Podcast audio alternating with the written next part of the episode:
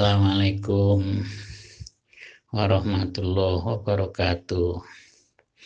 Teman-teman, ini ada pertanyaan lagi. Assalamualaikum warahmatullahi wabarakatuh. Waalaikumsalam.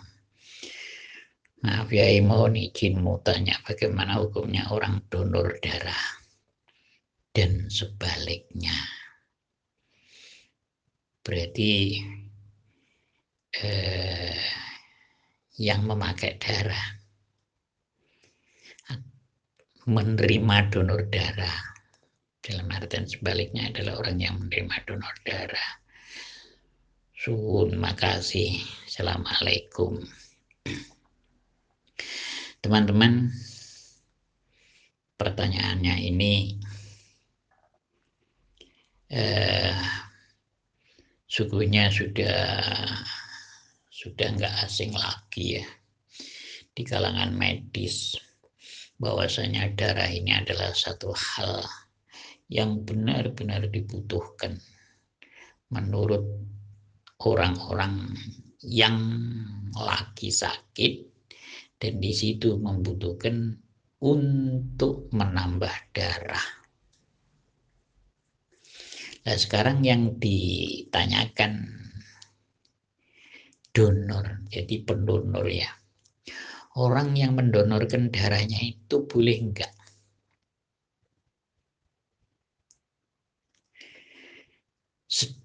Ini kalau dilanjutkan ya, sedang toh donor darah ini atau memberikan darah ini adalah hal yang najis.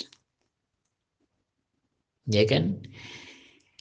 Ya, termasuk najisnya darah ini adalah najis yang memang pada nasnya Al-Quran.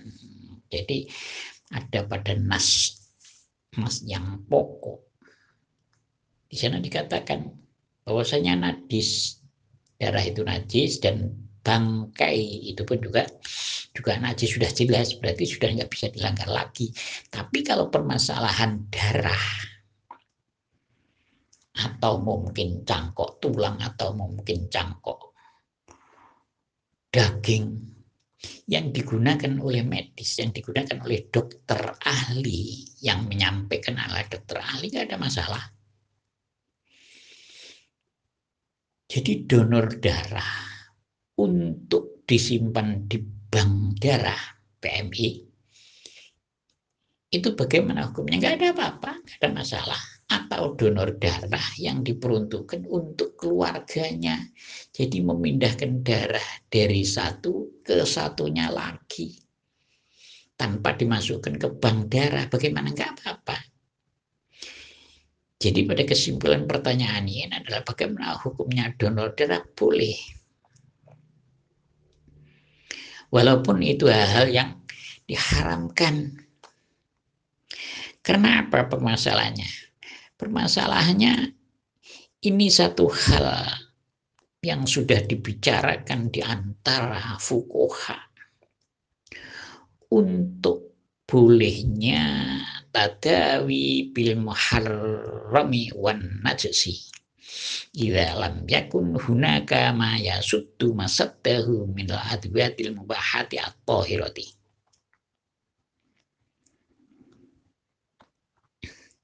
dijelaskan lagi faidharu at-tabibu al-muslimu al-hatiqu ya.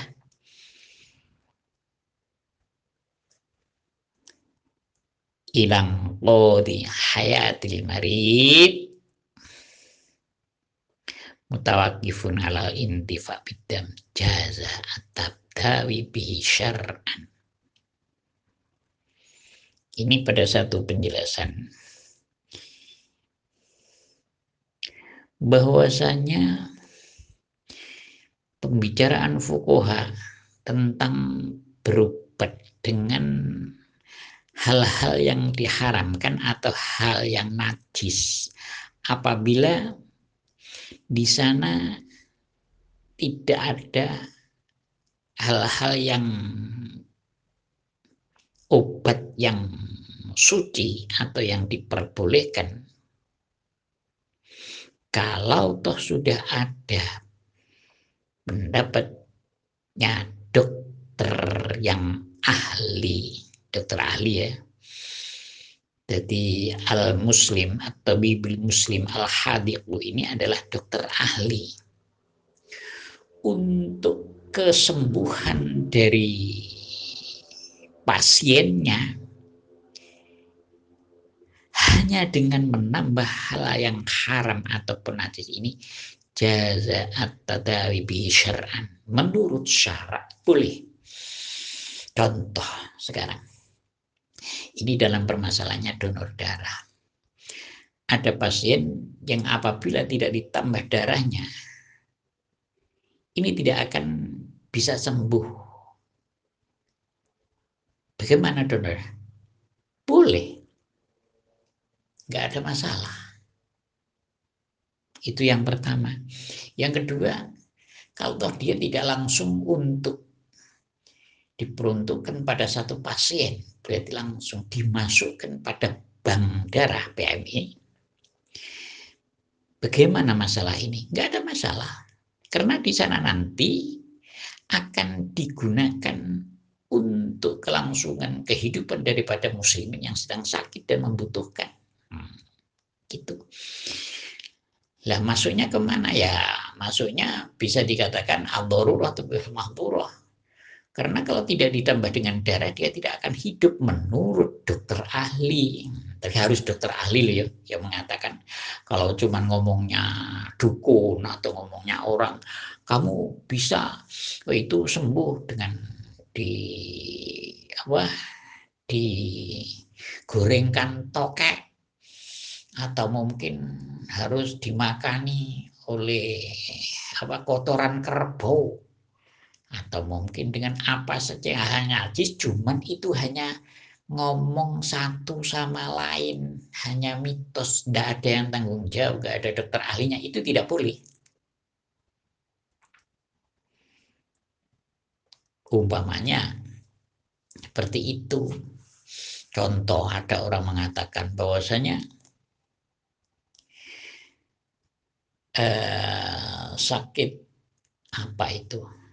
Itu bisa sembuh dengan catatan dia eh, minum atau makan kotorannya kambing. Jadi kotorannya kambing yang sekecil-kecil sekecil-kecil klungsu asem itu dimakan sehari eh sehari berapa itu dulu ya dengan itu lima jadi lima satu minuman pagi siang sore pagi siang sore pagi siang sore kalau yang mengatakan ini bukan dokter ahli nggak bisa Kenapa? Karena itu adalah hal yang yang najis loh gitu. Jadi syaratnya memakai obat-obat yang najis atau memakai obat-obat yang diharamkan itu apabila menurut pendapat tabibul hadiqah. Jadi dokter ahli. Nah, itu pertama di sana kalau sudah mendapatkan mandat daripada dokter ahlinya tadawi bihi syar'an boleh. Memakai obat haram dan najis menurut syarat gitu ya teman-teman atau sudah saya sampaikan tadi donor ini disimpan di di bank. Atau contoh lagi orang pada waktu kecelakaan dia dagingnya hilang. Lah nggak ada daging selain dagingnya anjing atau apa yang anu itu. Sehingga harus ditempelkan dengan daging itu menurut penjelasan dokter ahli. Maka boleh nggak ada masalah. Dan nanti sholatnya bagaimana? Kan kena najis. Ya enggak sudah. Nggak apa-apa. Seperti patah tulang. Sehingga tulangnya harus diganti. Nah, tulang yang diganti pertama ya tulang-tulang yang suci. Kalau memang nggak ada yang suci, walaupun tulang najisnya muholadoh, tulang najisnya anjing atau tulang najisnya babi. Penggantian daripada putus tulang ini nggak ada masalah. Gitu ya. Tapi harus ada penjelasan daripada dokter ahli. Gitu ya. Jadi hal-halnya kuncinya diperbolehkan diperbolehkan berobat dengan barang najis ataupun dalam yang diharamkan ini harus mengikuti petunjuk daripada dokter ahli. Lah kalau dimasukkan ke bank PMI bagaimana? Itu permasalahannya hanya satu persiapan saja yang nantinya pun itu akan mendapatkan apa eh, perintah dari dokter harus ditambah sekian kantong darah anu darah dimasukkan. Kalau nggak gitu tidak akan bisa sembuh. Nah, ini bagaimana? Ya, itu boleh. Makanya hmm, apa? Makanya donor ke mana saja itu tidak ada masalah baik langsung ataupun tidak. Itu baik langsung seperti eh, langsung dipakai pada saudaranya atau bagaimana itu enggak ada masalah. Jadi apa yang disampaikan seperti itu itu boleh. Terus dalam penjelasan yang seperti ini juga dijelaskan dalam kata-kata walau mau indah diajilahu pikasirin wanawi binasin minal albumi walau muhulabon ya. Bagi orang untuk menyambung tulangnya yang patah mungkin sebab pecah atau lainnya dengan tulang yang najis walaupun itu dari tulang najis muhuladoh itu enggak ada masalah.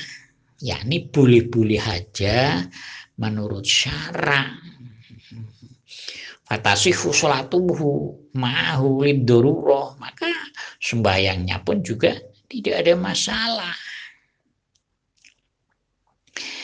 Jadi tetap boleh sembayangnya pun juga boleh. Menyambungkan ini pun juga boleh. Tapi kuncinya teman-teman yang sering terjadi apa? Kuncinya harus di dokter ahli dokter spesialis lah katakan saja.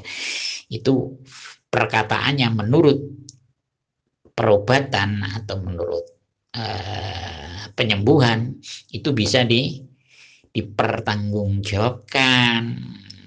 Kalau tadi sudah saya omongkan kalau cuman omong-omong orang begini dan begitu ya nggak boleh. Hmm ya kalau sampai hal-hal yang najis. Contoh ya seperti umpamanya hanya kata orang dokter tidak memberikan apa anjurannya. Hanya kata orang ini harus didonor ini anu anu anu anu anu. Tapi orang yang mengatakan bukan bukan ahli bagaimana? Ya boleh gitu. Jadi kuncinya sudah saya sampaikan tadi adalah di dokter ahli. Kalau memang dokter ahli maka boleh.